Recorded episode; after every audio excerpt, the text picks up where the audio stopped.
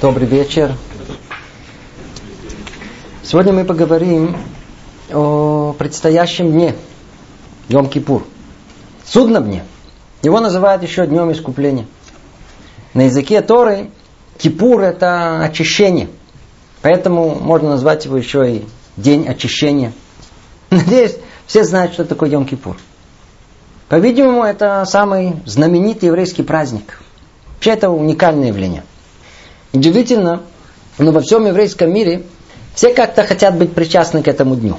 Да, на этом, э, в Америке архитекторы ломают головы, как спроектировать синагогу таким образом, чтобы в Йом-Кипур она могла вместить сотни молящихся, но при этом будний день не выглядела совершенно пустой.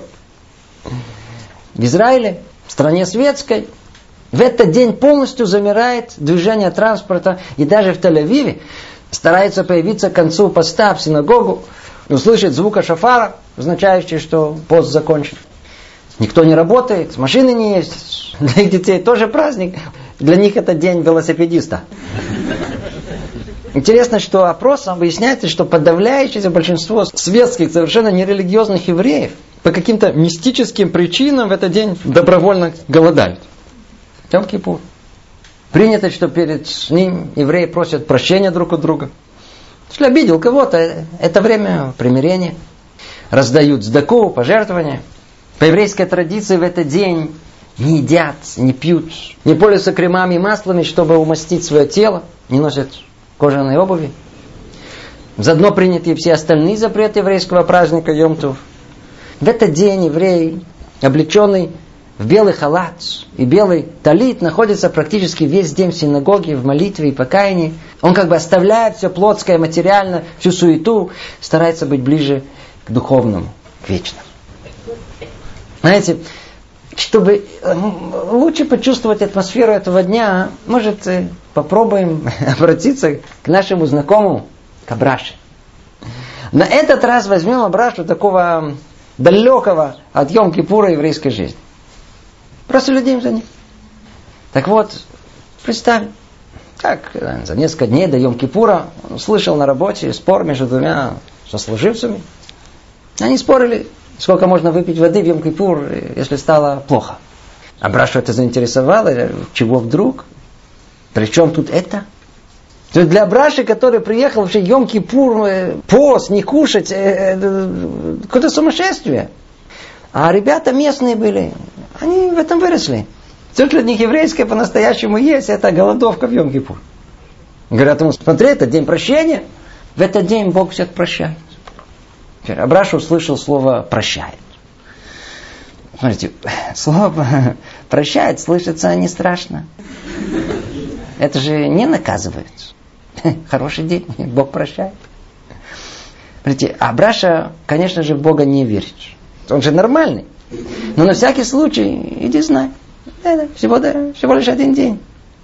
Да, можно перемучиться. К тому же диета это не так плохо. Давно хотел э, денек так разгрузиться. Для здоровья. Ну, решение было принято. И вот подошел Йом-Кипур, а за день почувствовал себя голодным. Поэтому решил хорошо нагрузиться так, составил меню. Жена приготовила, сел, смел все, первое, второе, компот с буханкой хлеба, все, хорошо покушал. Потом прикинул, иди знай, на всякий случай, если вдруг проголодается, взял еще добавку, чуть не подавился, еле дышал. Но уже через пару минут мысль о надвигающемся голоде снова заставила его чуть закусить. Вначале пирожным, потом э, кока-колой запил. Э, посередине вспомнил, что пить тоже нельзя. Тут же уселся за арбуз, чуть не лопнул. Стал держаться за живот, просил домашних, чтобы его только не смешили. И тоже захотел сразу залечь. Но что, он не мог лежать, э, начал тошнить. Делать нечего, подумал, ну, дай пойду в синагогу. Надо разобраться, что там происходит. Ну, одел новые белые брюки и пошел. Когда он осторожно приоткрыл дверь, то выяснилось, что пришел раньше времени. Браша сел, открыл первую попавшуюся книгу. Оказалось, что это как раз был э, Махзор, молитва на Йом-Кипур. Полистал. Его глаза тут же натолкнулись на интересный список. Любопытно так. Написано «Ведуй, исповедь». Интересно. Исповедается вроде как за, за что? За прегрешение. Что за прегрешение, подумала Браша. Я же пришел за прощение. И тут его как, знаете, как молния вдруг промелькнула такая, знаете, простая мысль. Секундочку. Прощает за что? За прегрешение. Иначе какой же смысл прощать? Так что получается? Что я грешен? Я грешен? И тут же полез ему в голову знакомый набор слов. Грешен, батюшка, грешен. Абраша усмехнулся, Надя сразу успокоился. Легче стало. Стал читать. Так, интересно. Что тут написано? За грех, который мы совершили перед тобой, убийство. Во, круто. Ты смотри, сразу так, за убийство. Огляделся по сторонам. Неужели тут вокруг меня убийцы? И тут он увидел внизу комментарий. Написано, что имеется также в виду, что когда кто-то оскорбляет публично другого человека, и лицо его побледнело и покраснело, это считается, как будто он его убил. Тут Абраша застыл в оцепенении.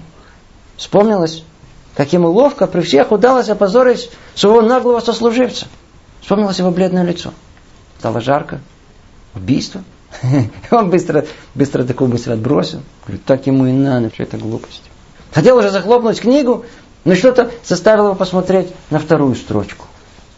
Там написано, за грех, который мы совершили перед тобой, воровство. Тут же Браша вспомнил знакомого карманника и с удовлетворением так пробежался по своей жизни. Говорит, чего-чего? Ну вот воровать не воровал. Никогда. А глаза снова уперлись в комментарий. Имеется в виду не то, что залезть кому-то в карман или ограбить банк, а даже по мелочи. Стянул по месту работы. Не называется украсть, называется стянул. Ну, то, что плохо лежало. По привычке. Или, скажем, звонил с чужого телефона без разрешения. Или крал время. Как-то, знаю, прошел без очереди, разбудил жену или соседа по комнате. Раша задумался, сказал, ну ничего себе. Получается, что вообще жить по-честному и не воровать. Что тут происходит? Вообще невозможно. Интересно. Так, следующая строчка его сразу заинтриговала. За грех, который мы совершили перед тобой прелюбодействием. Стало жарко. Тут же выскочил в памяти весь набор. Вначале всплыла Зинка перед глазами, потом Ленка, потом... Почему это грех? Они сами этого хотели. Да и моя Клара простила. Правда, недовольна была, плакала. Ну ничего, смирилась, вроде нормально.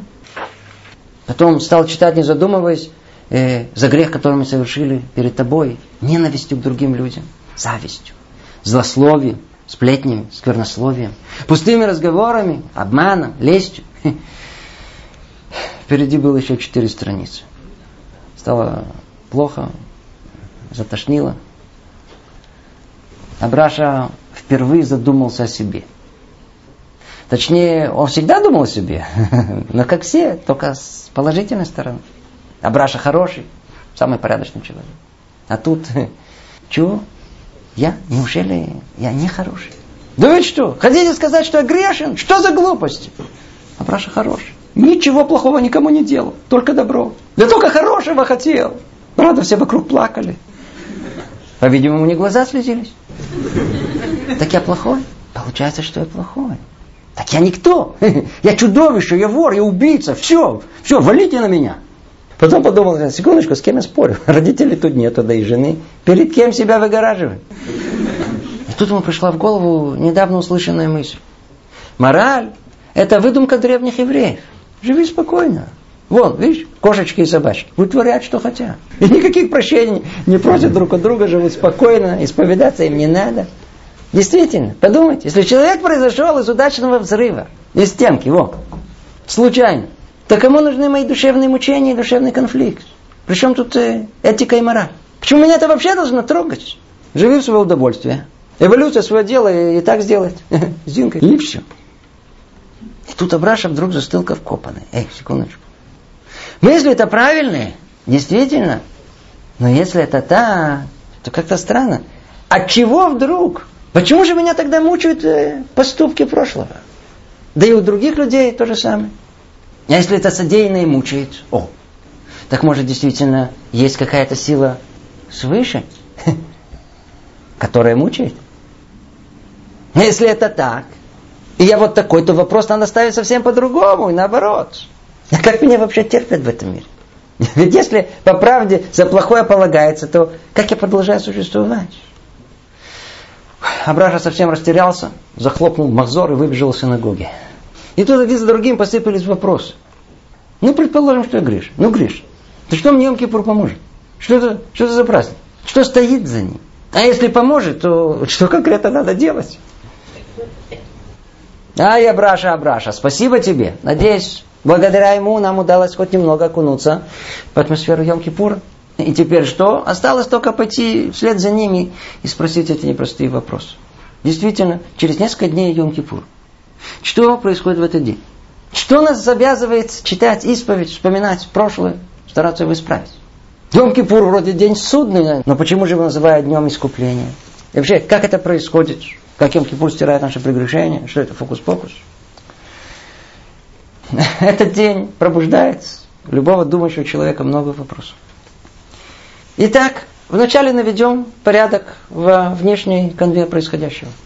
Скажем по-простому, то, что всем известно. Написано в Талмуде, что в эти судные дни, там, на небесах, условно говоря, открывается книга жизни и смерти.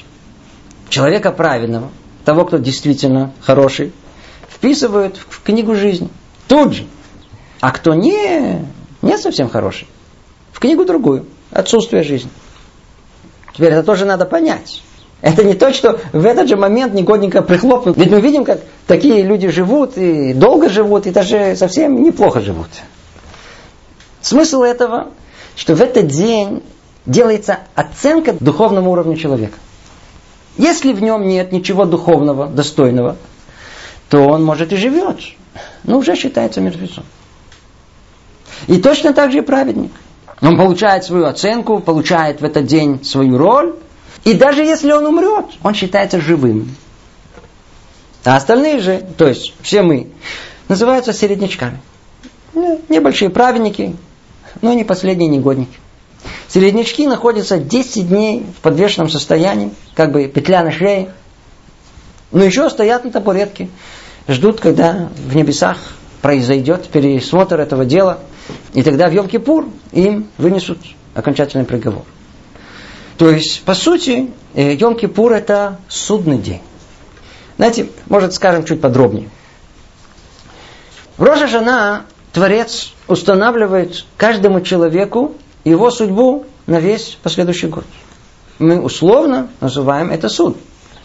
Но в отличие от суда человеческого, суть которого наказать человека за нарушение закона – Суд божественный состоит в том, чтобы дать человеку возможность исправления. Для этого ему дается новая роль. То есть на основе того, как он справился со своей ролью в предыдущем году, устанавливается ему новая роль в этом. А соответственно ей выдаются необходимые средства для ее достижения. Здоровье, деньги, должность, покой. То, что мы называем судьба. Мы говорим в молитве судных дней, как пастух перебирает свое стадо овец, так и Творец перебирает людей. А как пастух это делает? Он внимательно следит за каждой овцой и со временем знает, как ее оценить. Если она дает шерсть, жирное молоко приносит пользу, он ее хранит и кормит. А если пользы нет, то подождет какое-то время и отправляет на убойный пункт. Поэтому и сказано в символической форме, что Творец открывает книгу жизни и смерти. То есть новой роли. Кому дать возможность жить и развиваться, а кому жить как мертвецу. И даже более того, кому уйти со сцены жизни вообще. Кому от воды, кому от огня, кому от голода, кому от жажды. Читайте новости со всего мира. А кто переговорил к жизни? В этот день устанавливается его судьба. Кому покой, кому скитание, кому бедность, кому богатство, кто возвысится, а кто будет унижен. Все, что произойдет в течение года, это результат того, что установлено нам в эти дни. Это надо почувствовать. А ну, прикиньте, все, что произошло в течение года, сколько событий произошло в течение прошедшего года, все это было установлено, когда в Роша Жана Йом-Кипур предыдущего года. И вот готовьтесь перед нами теперь весь план следующего года. Страх, страх Божий. Ужас. И так все это происходит в Рошашана. Ну, а что в Йом-Кипур? Оказывается, что после того, как в Рожа Жена Творец установил нашу рожь, нашу судьбу, и зная природу человека, который просыпается к исправлению только после того, как петух его клюнет, то дал Творец возможность человеку как бы э, подать апелляцию на пересмотр переговоров. Эти дни между Рожа Жена и Йом-Кипур называются 10 дней покаяния. То есть этим надо заниматься весь год. Но в эти 10 дней, знаете, с петлей на шее, как-то легче. И тогда человек находится в подвешенном состоянии 10 дней. И на десятый день окончательный приговор. Что это? Это есть Йом-Кипур. Это день, когда еще что-то можно изменить. Еще можно что-то изменить. Теперь давайте углубимся, как это можно понять. Напрашивается первый вопрос. А как так может быть, что мера правосудия не срабатывает? Ну, кто слушал предыдущие занятия, нетрудно догадаться. Может, только чуть напомню. Ведь в чем дело? Ну, коротко. Не входя в глубину темы, иначе это нас только отвлечет. Все созданное по определению создано для определенной цели. И если это сотворенное не соответствует цели своего творения, оно автоматически должно прекратить свое существование. К примеру, если телефон испортился, его не могут починить, то несмотря, что там тысячи исправных деталей, ничего не остается, как отправить его в урну. Сварили еду, но она несъедобна. Духи, но нет запаха. Хищник, но без клыков. Растение, но не растет. То есть неизбежно суд происходит сам по себе. Так и человек. Он сотворен для определенной цели. И если к ней не движется, ее не осуществляет, то он автоматически судим. В наших понятиях это, если человек украл, у него рука должна тут же отсохнуть. Сказал злословие, язык должен отвалиться. Съел некошерное, зубы должны раскрошиться. Это был бы справедливый суд, правосудие. Но что? Мы видим, что с человеком такой суд не происходит. По крайней мере, сразу. А тут и пробуждается вопрос. Как же в такой системе правосудия может пройти прощение? Ответ всем известен. Ну, подробно говорили об этом в прошлый раз. Еще в самом начале Торы раскрывают нам мудрецы, что мир был сотворен в начале мерой правосудия, а потом к нему Творец добавил меру милосердия. Вот она и не дает совершиться правосудию моментально. Теперь, как это понять? Для этого, может быть, нужно приостановиться и обратиться к пониманию общего строения мира. Рамхаль в книге Датву ночь подробно описывает, как Творец управляет миром. С моментом творения и до его завершения. Не только человек, как часть творения, имеет конечную цель, для чего его сотворили, но и весь мир в целом точно так же имеет конечную цель творения. То есть история всего человечества целенаправлена и идет к желанному концу. Но эта общая история составлена из индивидуумов. Каждый со своей историей. При этом есть кто продвигает все человечество к цели, а есть кто уводит налево, а то и в обратную сторону. Те, кто движется в правильном направлении, их называют как? Праведники. А кто в обратном? Э, негодники, грешники. И этим последним грешникам, казалось бы, не должно быть места в творении, ведь они приносят в мир зло. Но вот что выясняется. У этого зла есть своя роль в общей картине совершенства мира. Эта роль сразу не видна.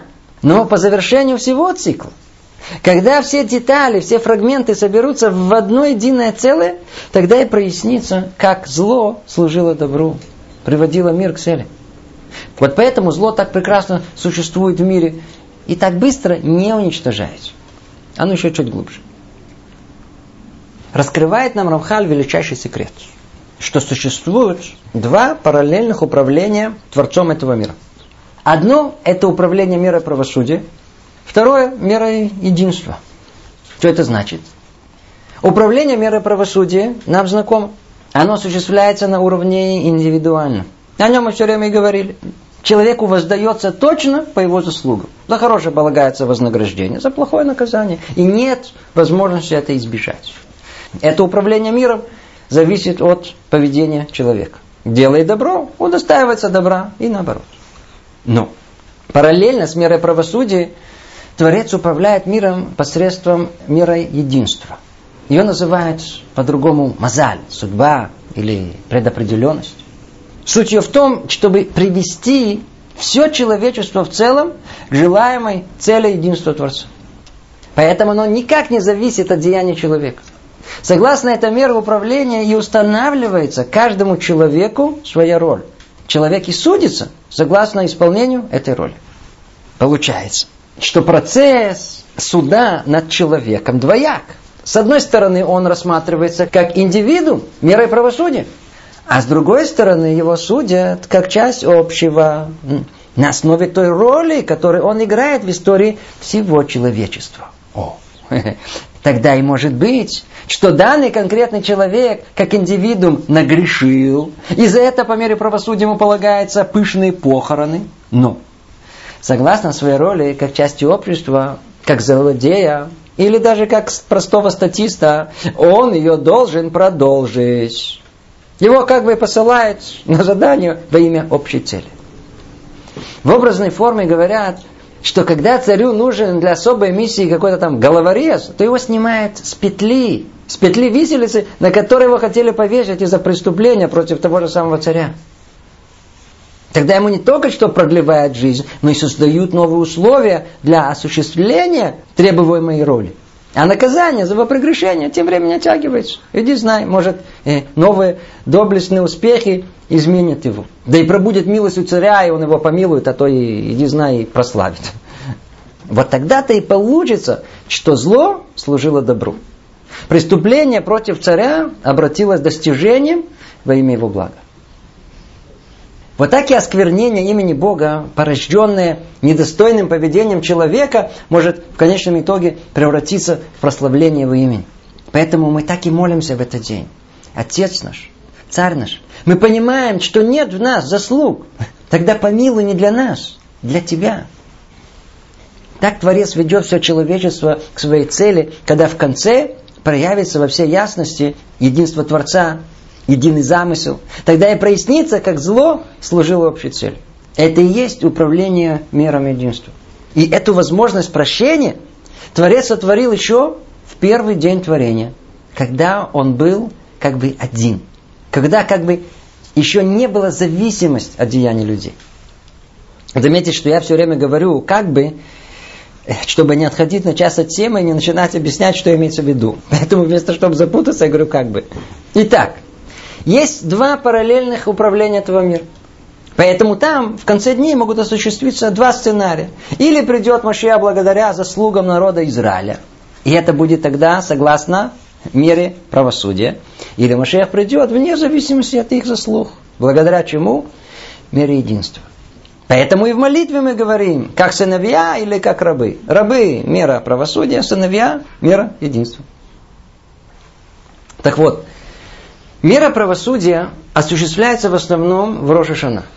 Мера единства раскрывается нам каждый Йом-Кипур. Поэтому в этот день, даже если недостойны его сыновья, и всеми грехами они создали реальность духовной нечистоты, и на первый взгляд не должны получить никакого прощения, тем не менее, при определенных условиях Творец в милости своей стирает, аннулирует эту реальность. Корень этого все прощения, как уже было упомянуто в том самом первом дне творения, когда Творец был как бы один, никак бы не зависел от сотворенных. И этот корень пророс, как бы реализовался гораздо позже. Это произошло в тот год, который поменял историю всего человечества. 3324 года назад евреи выходят из рабства Египта, чтобы стать народом, который взвалит на себя ответственность за весь мир. Это произошло когда? 15-го Ниссана. Через 50 дней, 6 Сивана, происходит Синайское откровение. Надеюсь, э, все, что описывается, уже все знакомы с этим. Что произошло после этого? На следующий день наш учитель Маше поднимается на гору Синай, и там находится 40 дней и получает небесную Тору. Но, увы, к сожалению, не дождавшись его, народ Израиля совершает грех, грех золотого тельца. Моше спускается с горы со скрижалями завета, видит, что происходит, он их разбивает. Когда это происходит, ну, 17-го Тамуза, Творец хочет наказать еврейский народ. Но Моше начинает выпрашивать прощение. Это длится 40 дней. И 1 июля Моше снова поднимается на гору Синай получить Тору. Там он находится еще 40 дней и спускается оттуда, но уже с новыми скрижалями завета. И в этот день Творец окончательно простил еврейскому народу прегрешение Золотого Тельца. Это произошло когда? 10 Тишрея. Вот так была установлена дата первого Йом-Кипура. Это дата прощения еврейскому народу. И подобие этого прощения и происходит каждый Йом-Кипур.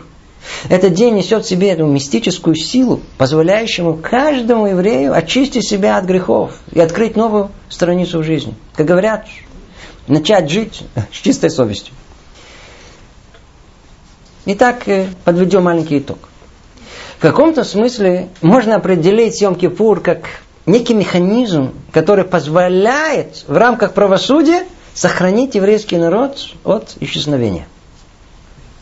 Здесь любой любознательный человек с удивлением сматривается в историю человечества и, и не понимает, как могло так произойти, что все древние народы мира исчезли, вымерли, а только еврейский народ продолжает существовать. Смотрите, э, э, это чудо само по себе. Вопрос почему? Если будем искать ответ со стороны чисто технической, то причина в одном слове. Знаете почему? Существование Йом-Кипура. Народы мира подвластны законам исторического процесса. Согласно этих законов, если в течение нескольких сотен лет у какого-то народа их коллективные прегрешения достигнут критической массы, то этот народ постепенно сойдет со сцены истории.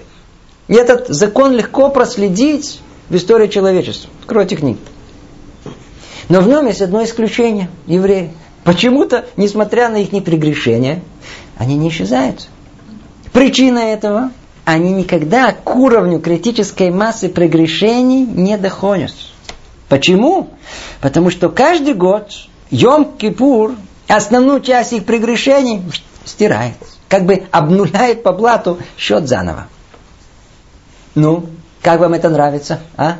Еще как нравится? Отличная идея. Теперь можно спокойно вздохнуть. Главное дотянуть до Йом-Кипура. И тогда Бог все простит. Все прегрешения сотрет. А? Секундочку. Э, как мы это себе представляем? Там, на, на Карулесим, там, в ресторане в субботу уже так осетринку с красной икрой слопаем. Тут что-то стащим, там оскорбим. Будем орать, да я ни во что не верю. А перед Йом Кипуром белые брюки наденем, и из физиономии праведника появимся в синагоге? И нам Бог все простит? Давай прощай, я же тебе нужен. Так вот, выясняется, что вот такими, э, какими мы есть, э, неисправными, мы никому не нужны. Таким особой роли никакой не, выдаются. О, а вы, же, а вы же говорили, что прощение не зависит от того, что человек вытворяет. Верно. В подробности входить не будем. Но дело в том, что это правило всепрощения Йом-Кипура мистическим образом осуществляется только по отношению всех евреев вместе взятых – к совокупности всех душ Израиля, к народу в целом. А вот на уровне индивидуальном эту меру милосердия Творца надо пробудить. Пробудить. Чего за даром не дается? Чтобы дверь открылась, надо хотя бы в нее хоть постучать. Чтобы вылечиться, надо хотя бы рот открыть, чтобы лекарство принять. Да, Творец хочет нас спасти, но сначала надо, чтобы мы это захотели. Необходимо, чтобы человек сам захотел исправиться. Как это называется? Ну, чува. Говорили об этом. И вот только тогда произойдет чудо, что чува, это исправление, сожаление содеянным со стороны человека, пробудет волю Творца стереть это прегрешение, как будто его вообще не было. М? Об этом мы подробно говорили на предыдущем занятии. Итак, чтобы Йом-Кипур стер надо вначале, чтобы человек это захотел. Но надо знать, что даже после этого, после чувы, не все так просто, не все прощается. И тут есть много-много деталей. А ну, и чтобы это лучше понять, давайте пробежимся по тем законам, которые более точно раскрывают, что именно в этот день э, автоматически прощается. Откроем Рамбама, законы Чувы, И попробую сразу переводить. Пиши так. Не выполнил человек мецу повелительную, мецу делай, то есть мецу, в которой нет карета, и сделал чего? Прямо на месте ему прощается. То есть, если еврей нарушает заповедь повелительную, и при этом делает чуву, тут же ему все стирается, без Йом-Кипура. Чува сама, сама по себе все стирает. Теперь, продолжаем читать, что пишет Рамбам нарушил запрет Торы, в котором нет карета и казни Санедрина, и сделал чуву, чува подвешивает, а Йом-Кипур стирает. О, то есть, если еврей нарушает запрет Торы, и при этом делает чуву, то одной чувы недостаточно. Вот для этого и нужен Йом-Кипур. То есть, когда человек делает чуву, это прегрешение как бы подвешивается, приходит Йом-Кипур, и тогда все стирается. Дальше. Это еще не все. Если же нарушения тяжелые, и полагается человека за это то ли карет, то ли казница недрина, то чува и Йом-Кипур подвешивают это, а страдания, эти прегрешения стирают. То есть, если речь идет о очень таких существенных нарушениях, которых э, наказание это карет или казница недрина, то чува очень хорошо, но это не помогает. Йом-Кипур прекрасно, тоже не помогает. Только страдания, которые обязательно должны прийти на человека, только они окончательно стирают это прегрешение. И все это при условии, что при прегрешении не было осквернения имени Бога. А если было, то чува, Йом-Кипур и страдания подвешивают, и только смерть очищает. Ну, об, об этом вообще не будем говорить. Это исключительные э, случаи. Но надеюсь, кто внимательно слушал, для него должна была картина чуть проясниться. И понять те случаи, когда чува сама по себе полностью исправляет прегрешение. И те случаи, когда чува она подготавливает как бы к полному исправлению, только Йом Кипур приходит и окончательно все это стирает. В любом случае, Оказывается, что для прощения любого греха, как предварительное условие, необходимо вначале чува, исправление со стороны человека, пробуждение снизу. И тогда, как результат, придет прощение сверху. И, но, как мы видим, иногда э, без большой боли и страданий не обойтись.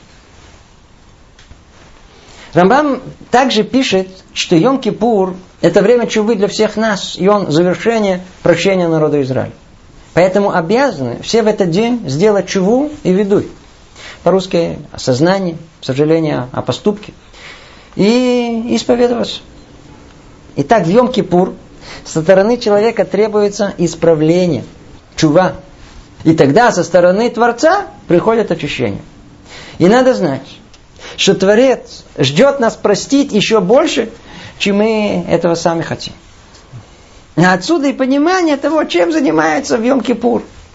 Что от нас требуется? Что делать в синагоге? Ну, сделаем резкий переход от общего абстрактного понимания к более конкретным деяниям, которые нужно осуществить в этот день. Ну, может, самое то вернуться к Абраше. Помните, мы с него начали. В конечном итоге, после непродолжительных размышлений, Абраша вернулся в синагогу с самыми лучшими намерениями. Все. Надо попробовать себя исправить. Зашел туда, народ уже собрался, евреи шумят, разговаривают. Вообще было как-то неловко, непривычно, все новое, все как-то пугало, там, незнакомо. И вдруг все затихло. И кто-то там один запел. Жалобно так. И все подхватили. Долго еще что-то происходило. Потом Потом все встали, надолго замолкнули и стали шататься. Абраша понял, что все сейчас молятся. Тоже решил попробовать. Взял Максор и хотел читать. Но тут произошло нечто странное. Он уставился в молитвенник э, в надежде найти там путь к очищению. Но вместо того, чтобы сконцентрироваться на том, что там написано, ему в голову полезли самые грязные, гадкие, подлые мысли, которые когда-либо могли ему прийти. Даже, даже сам себе удивился. Неужели это я? Ну и очистился. А Браша просто еще не познал духовные законы. Он не знал, что любая попытка очищения приведет к бунту всех сил зла и нечистоты души. Ведь скопище грязи как? Э, знаете, когда его не трогают, то вроде как э, его и нет. Вроде как чистота. Но только троньте, оно как раз несется сильным запахом э, во все стороны. Но надо знать, что этот первый шаг неизбежен. И тогда, чем больше копаешь, чем больше будет попыток очищения, тем меньше грязи останется в душе. В следующий раз будет легче. Поэтому не надо бояться грязных мыслей в самый святой день. Это начало очищения. Итак, и нам надо прийти в синагогу. Ну, с чего начать? Не знаю, если у вас достаточно душевных сил, чтобы это вынести, но я попробую прочесть отрывок из молитвы, который мы читаем перед началом вечерней молитвы. И это как-то ведет нас в курс дела, эмоционально подготовить. Так тут написано. Филазака. Ты создал для меня мозг и сердце, наделив их способностью мыслить, чтобы рождались у меня добрые намерения – и благие помыслы, и чтобы я понимал сердцем Твои святые слова, возносил молитвы и произносил все благословения чистыми помыслами.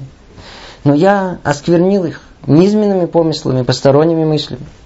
Эти низменные помыслы не только привели меня к нечистоте, как по моей воле, так и вопреки ей. Причем эта нечистота осквернила все тело.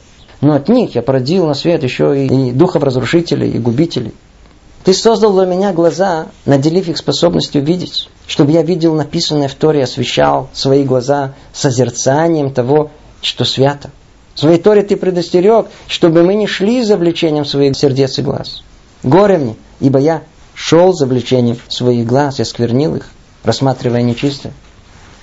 Ты создал для меня уши, чтобы я мог внимать словам святости, словам Торы. Ой, горе мне, ибо я осквернил их, слушая мерзости, злословия и запрещенные разговоры. Горе ушам, которые это слышат. Ты создал для меня уста, язык, зубы, небо, горло, наделив их способностью произносить пять различных видов святых букв еврейского алфавита, которыми ты сотворил небеса и землю, и все, что их наполняет. Из них ты соткал свою святую Тору. Ты дал человеку силу речи, чтобы он отличался от животных. Но меня нельзя сравнить даже с животным, ибо я сквернил свои уста мерзостью, засловием, ложью, насмешками, сплетнями, раздором, унижением ближнего, проклятиями, привнесением своих достоинств и умолением достоинства других, будничными разговорами в субботу и праздниками, клятвами и обетами. Ты создал для меня руки, наделив их способностью осязать, чтобы я мог выполнять заповеди, но я сквернил их прикасаясь к запрещенному, нанося удары нечестивым кулаком, поднимая на человека руку и перенося в субботу и праздники запрещенные предметы. Ты создал для меня ноги, чтобы я шел к исполнению заповедей, но я сквернил их. И теперь они спешат творить зло. Ой, жгучий стыд и позор не позволяет мне поднять к тебе свое лицо. Ибо теми органами и чувствами, которые ты наделил меня, и той жизненной силой, которой ты постоянно в мне вдыхаешь, я пользовался, чтобы творить зло и приступать твою волю. Ой, горе мне и горе моей души. Итак, э, это только маленькая часть. И кто желает войти в истинную атмосферу Йом-Кипура, в всяком сомнении – должен э, прочесть очень внимательно эту молитву, которая не может оставить равнодушным. Эта молитва должна бесчувственное сердце разбить. А как известно, нет ничего более цельного, чем разбитое сердце. Это подготавливает к молитве. И тогда на следующем этапе что? Приходит сама молитва, а за ней мецва этого дня, ведуй, исповедание. Ведуи это самое сложное. К этому приходят после работы над собой в течение всего месяца Илюля. Или, по крайней мере, после 10 дней искупления. Если не удалось в эти 10 дней, то хотя бы надо сделать максимальное усилие, чтобы сделать чуву в этот день. В этот день легче. Все равно нечем заниматься. Итак, надо пройтись по списку прочесть прегрешение, вздохнуть, огорчиться. Затем взять на себя без обета это больше не делать. И только после этого надо произнести, сказать «ведуй», исповедаться. Исповедание произносят согнувшись. При каждом исповедании бьют себя в грудь, там сердце, центр желания человека. Смотрите, э, как правило, не все органы участвуют в прегрешениях, но одно точно участвовало. Более того, было зачинщиком, поэтому его и надо колотить по сердцу. То есть прежде чем стучать в двери Бога, помоги, открой, нужно постучать по своей груди. Там сердце, которое увело нас от прямого пути. Только я вас предупреждаю, очень важно не стучать по груди других людей. Надо по своей. Надо по своей. Итак, ведуй, исповедь. Знаете, люди, как правило, любят спрашивать, за что? Чтобы не было недоразумений, попробуем подробнее ответить, за что. Есть ведуй общий, а есть частный. Общий касается корней всех прегрешений. Он сформулирован по принципу творения, по буквам. Ведь грех портит мир, сотворенный 22 буквами. Поэтому исправление должно идти в том же алфавитном порядке. Первая буква Алиф, потом Б и так далее. Давайте посмотрим. Первая буква Алиф, что тут написано? Ашамну. Ашамну – это общее признание вины – виноваты. Но смысл этого чуть поглубже. Слово ашам, ну, от корня шмама, как бы пустое. То есть мы признаемся, что мысли наши были запутаны, затуманены, неясны, пусты. А когда у человека все в голове перепутано, туман в голове, все приблизительно, отсюда и все прегрешения исходят. Это начало, это, это корень всему. Это ашамну. Это, в общем, ввиду первой буквы. Но у кого есть подробные комментарии, он знает, что мудрецы установили нам тут же исповедоваться и более конкретно по поводу всех тех прегрешений, которые начинаются с той же буквы. То есть, если мы упоминаем букву Алиф, то тут же и упоминаем и все прегрешения, которые начинаются с буквы Алиф. Ахальти, махали, масурим, то есть я ел запрещенную еду, все возможные запреты, которые есть в еде. После этого, приведу только несколько примеров. После этого идет э, следующая буква Бет. Ввиду и мы говорим Багадну. Багадну это предательство. Это тоже э, очень глубокий корень прегрешений. Ведь Творец постоянно дает нам добро. Творец дает нам жизнь, дает нам пропитание. Все дано как полный подарок. Он дает нам только одно добро. А мы возвращаем ему зло. Поэтому это и есть бгида, это и есть э, предательство. Это противоположность того, что называем акарататов. Признание добра. Мы его не признаем. Так как не признаем, это корень наших прегрешений. И тут же добавляем все те прегрешения, которые начинаются с буквы Бет. После этого идет газальну. Это признание того, что мы крали. То есть это, когда человек берет то, что не принадлежит ему. Это может быть и чужое имущество, может государственное, а может, а может и пользоваться дарами Творца, не сказав благословения. Дальше, далец, дебарну дофи. То есть говорили осуждение. Относились пренебрежительно к служению Богу. Дофи это дупе. Говорили одно в сердце, а другое было на языке. И так, продолжая дальше, буква Хея, Вину, и Вав, Вершану, Задну, Хамасну, Тафальну Шекер, Яцну Рак, и Завну, Лацну, Марадну, Няцну, Царарну, и Вину, Пашану, Царарну, Кишины Орев, Решану, Шихатну, Таину, Тиавну, Таину, Титану. Другими словами, надо все это внимательно до Йом-Кипура разобрать, и чтобы можно было сделать настоящее исповедование в время ведуя в Йом-Кипур. Ну, мы коснулись только маленькой части, чтобы только дать намек на труд этого дня, что нас ждет. Заодно в этот день мы произносим еще одну особую молитву. Называют ее Шлошесре Мидот Рахамим. 13 мер милосердия Творца. Эта молитва, это как бы произношение э, типа ключа, кода, позволяющее как бы изменить меру правосудия Творца на меру милосердия. Эта тема глубокая, она сама по себе. Скажу только в одном слове в общем. Цель пребывания человека в этом мире, как мы уже много раз говорили, это уподобление Творцу.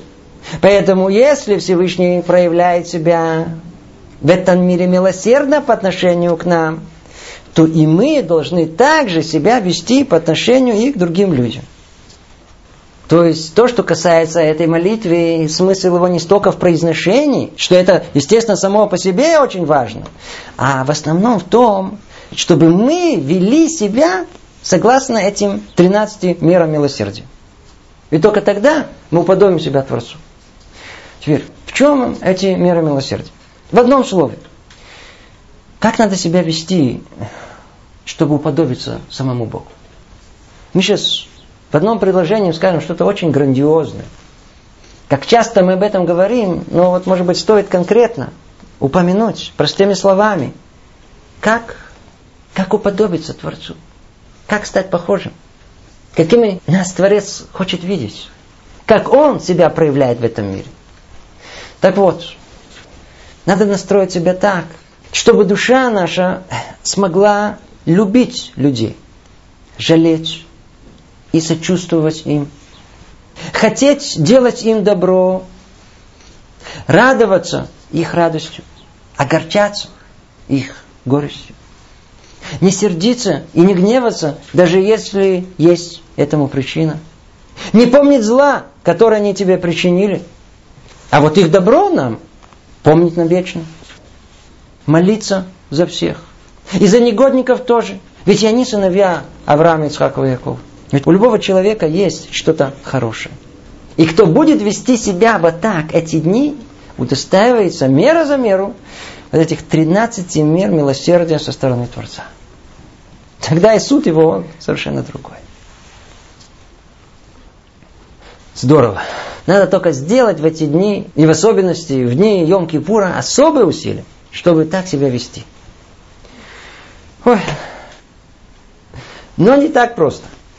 Интересно. Недавно давал занятия на эту тему. И там спросили вопрос необыкновенно соответствующий нашему советскому менталитету.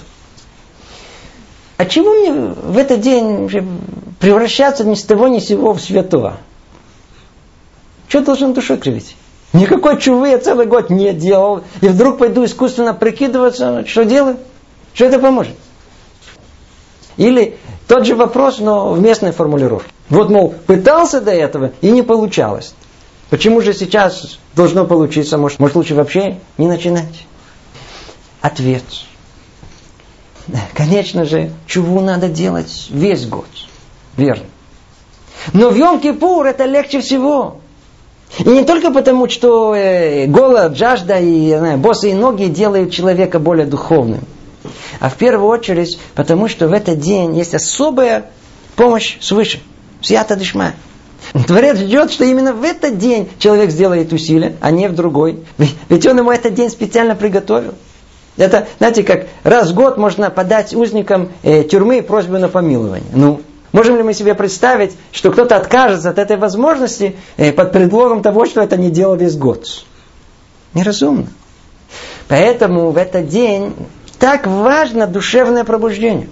Вся судьба зависит от степени внутренней страсти и желания, стремления сердца э, очиститься. Этот день требует особой душевной мобилизации. И так держаться целый день. Теперь скажите, когда более всего требуется от нас душевного подъема? Когда? В самом конце. Во время заключительной молитвы ее называют Наиля. Надо знать, что вообще все идет за завершением, за концом. Смотрите, конечная цель 40 дней подготовки – это Йом-Кипур. А в самом Йом-Кипуре это Наила. То есть, что идет к этому? Не надо знать, что Ецарара именно тут захочет нас усыпить, дать нам почувствовать, что мы усталые, насколько уже можно. Знаете, тут, тут осторожно. А ну, на что это похоже? Знаете, на одного бедняка, который услышал, что есть а, богач, где-то там, который выдает замуж свою дочь и раздает большие подарки бедным. Ну, он тут же собрался отправился в долгий путь. Ой, что только не пришлось испытать, и голод, и холод, усталость, бессонные ночи. И вот он добрался до большого города, нашел этого богача. Но что выяснилось? Что раздавать подарки будут только вечером. Тем временем что делать? Спросил, где можно где-то отдохнуть. Ему показали, пришел туда, попросил его разбудить в нужное время и заснул. Хорошо спит. Пришло время, хозяин этого места пришел его будить.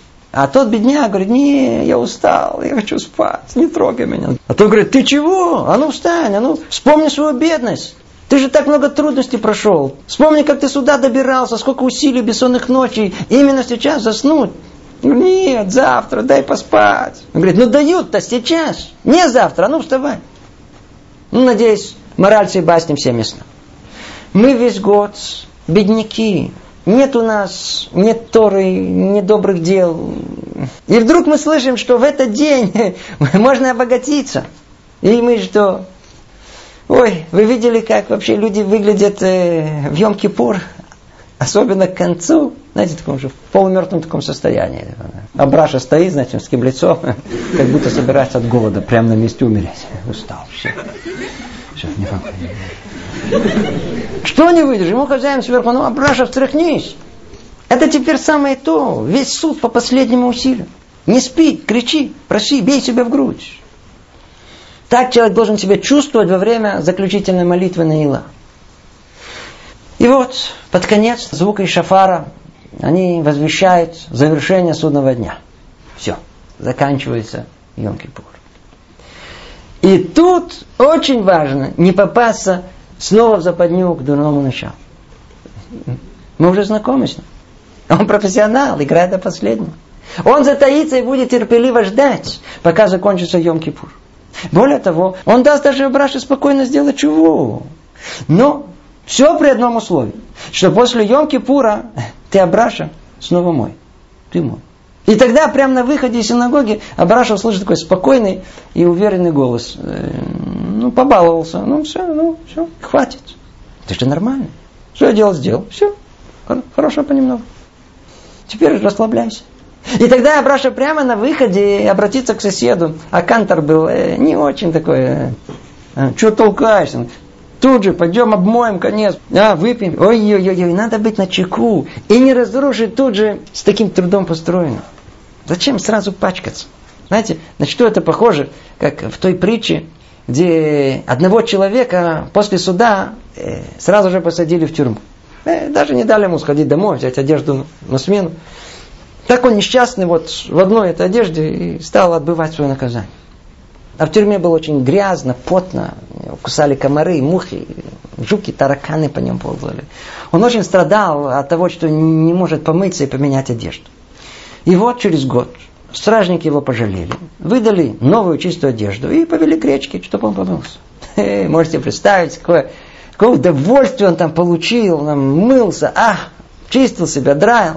Ну что, он так был этим увлечен, что не заметил, знаю, как какой-то там мелкий жулик стянул у него свежую одежду, которую он оставил на берегу, чтобы сразу одеться в чистое.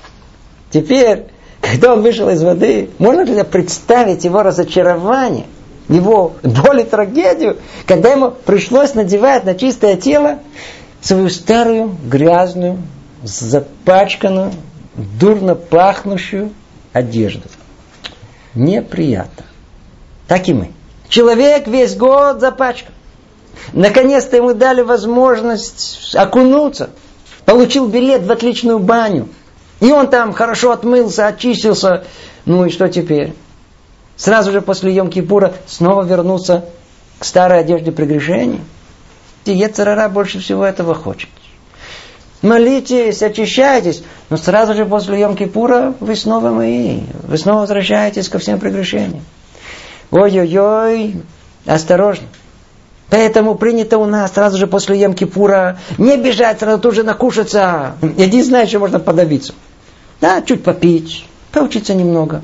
Чуть поесть, чуть-чуть. И тут же начать Новый год с мецвы. Принято сразу после Йом-Кипура начать строить суку. Как важно, чтобы не растерять все достигнутое в этот великий день. Ой, ощущение, что ничего не успел сказать. Время уже у нас прошло. Мы подошли к концу нашего занятия. Что мы хотели понять, почувствовать? Скоро наступит Йом-Кипур.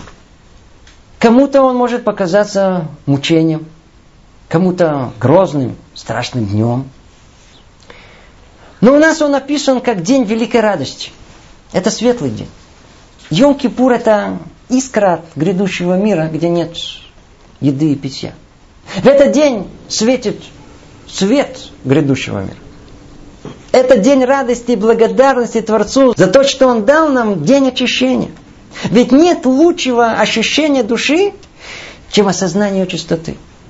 Как говорят, как здорово жить с чистой совестью. Как легко. Йом-Кипур это миква. И кто способен в этот день краснеть от стыда и плакать о содеянном, погружается в эту микву очищения и выходит из нее зачищенный радостной душой. Поэтому так и сказано в Талмуде. Не было лучших дней в народе Израиля, чем Йом-Кипур. Нет лучших дней. Ну, осталось только пожелать, чтобы это ощущение величия этого дня мы взяли в надвигающийся праздник, чтобы мы предстали перед Творцом с желаемыми намерениями, и чтобы он весь прошел именно так, как Творец нам это все уготовил. Ну, всего доброго. Шанатува, Гмархат и Матува.